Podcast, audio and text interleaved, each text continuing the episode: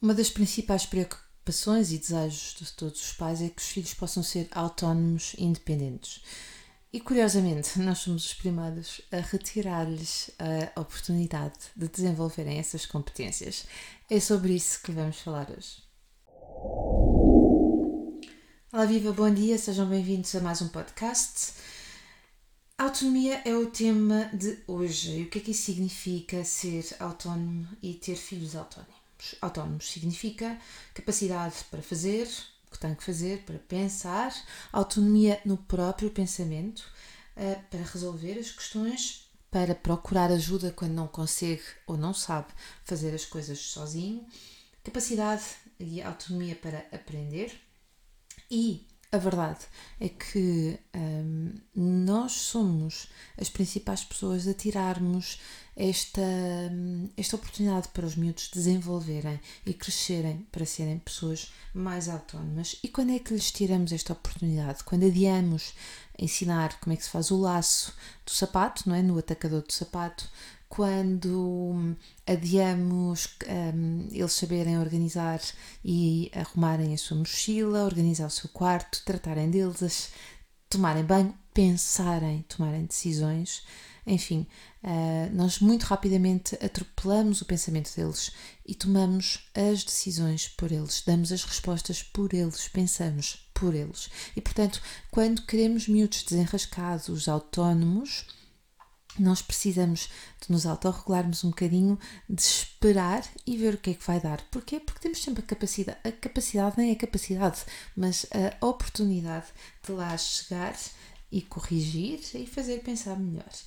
Então, como é que eu vou fazer isto para uh, ensinar os meus filhos a serem mais autónomos? Eu vou investir na palavra ensinar. Exatamente, ensinar.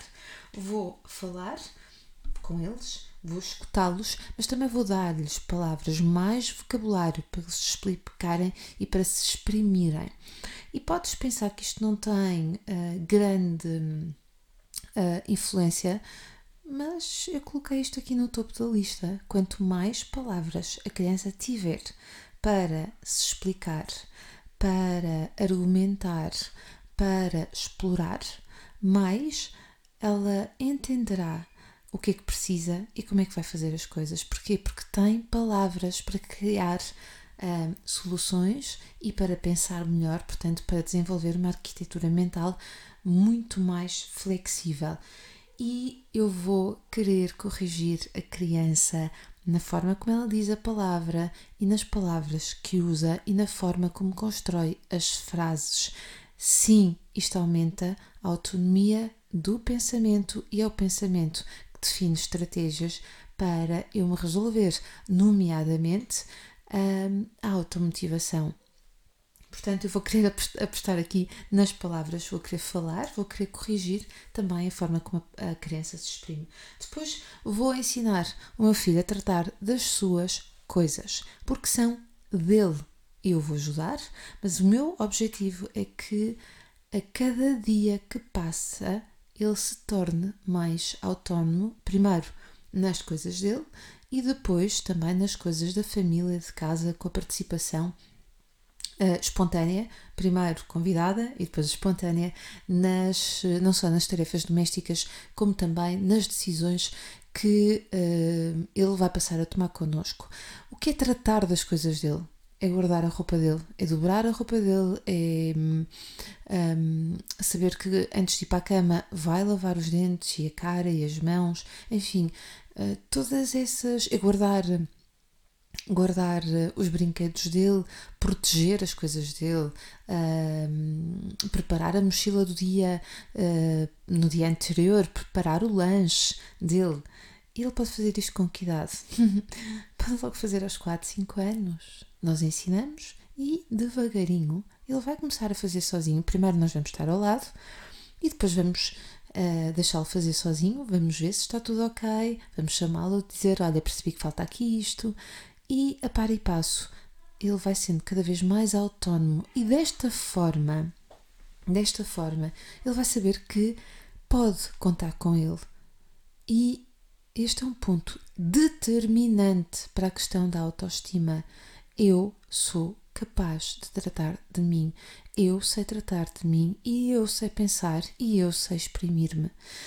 E ao mesmo tempo, ao mesmo tempo, eu vou convidar o meu filho a pensar e a refletir, não só acerca das decisões que ele tomou, uh, mas também acerca de, das outras pessoas. O que é que tu achas que me fará ou que me fez tomar esta decisão? O que é que fez a outra pessoa fazer aquilo? O que é que, esteve, o que, é que estava na cabeça dele?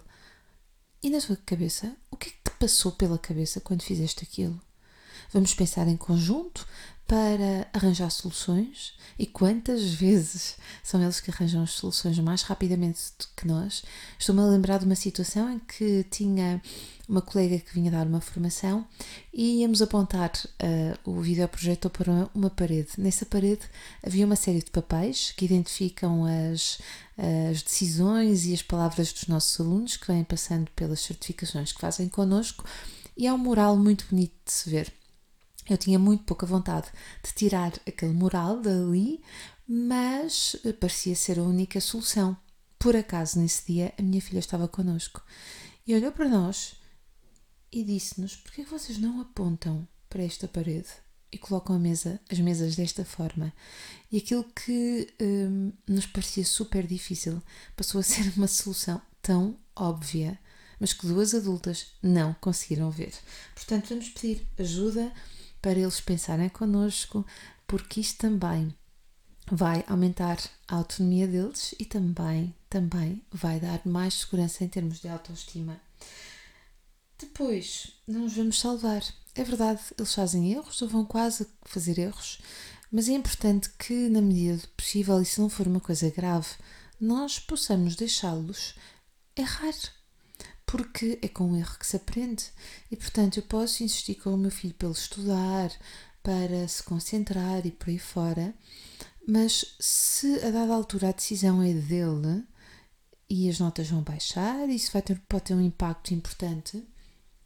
Um, talvez com essa quando ele percebe que a decisão é dele, ou seja, ao longo dos anos ele foi, nós fomos trabalhando todos estes aspectos, somos nós que os trabalhamos com eles, então ele vai perceber muito rapidamente que aquele é o resultado de uma decisão que ele tomou e nós não vamos, não os vamos salvar.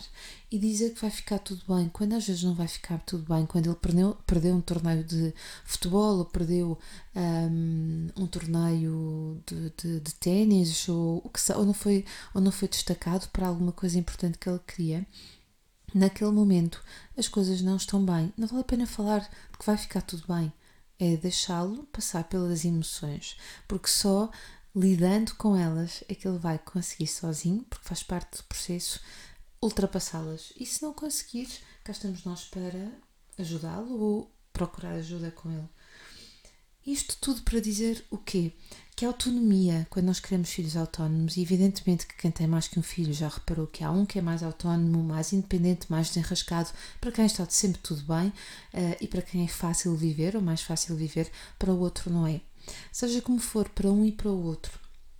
Se nós queremos ajudar os nossos filhos a terem a serem miúdos mais autónomos e com isso também terem uma autoestima mais saudável, nós precisamos, sem dúvida nenhuma, de os acompanhar, estimulando o pensamento crítico, estimulando a responsabilidade, estimulando também um, uh, as decisões que eles tomam e o assumir a responsabilidade dessas mesmas decisões. Por isso, gente boa, se tens amigos que estão neste momento a educar em filhos e querem que eles sejam mais autónomos, envia-lhes este podcast, partilha também, podes partilhar através do Spotify, dá para partilhar diretamente nas tuas redes sociais ou podes tirar uma fotografia ao ecrã do teu telemóvel e partilhar também no teu Instagram, no teu Facebook, já sabes, identifica-me, escola. Podes identificar a escola, podes identificar o The Boss underscore Mums The Boss. Gente boa, já sabes. Se gostaste deste podcast, partilha e deixa os teus comentários, que são mesmo muito, muito importantes para nós. Nós vemos-nos na próxima semana.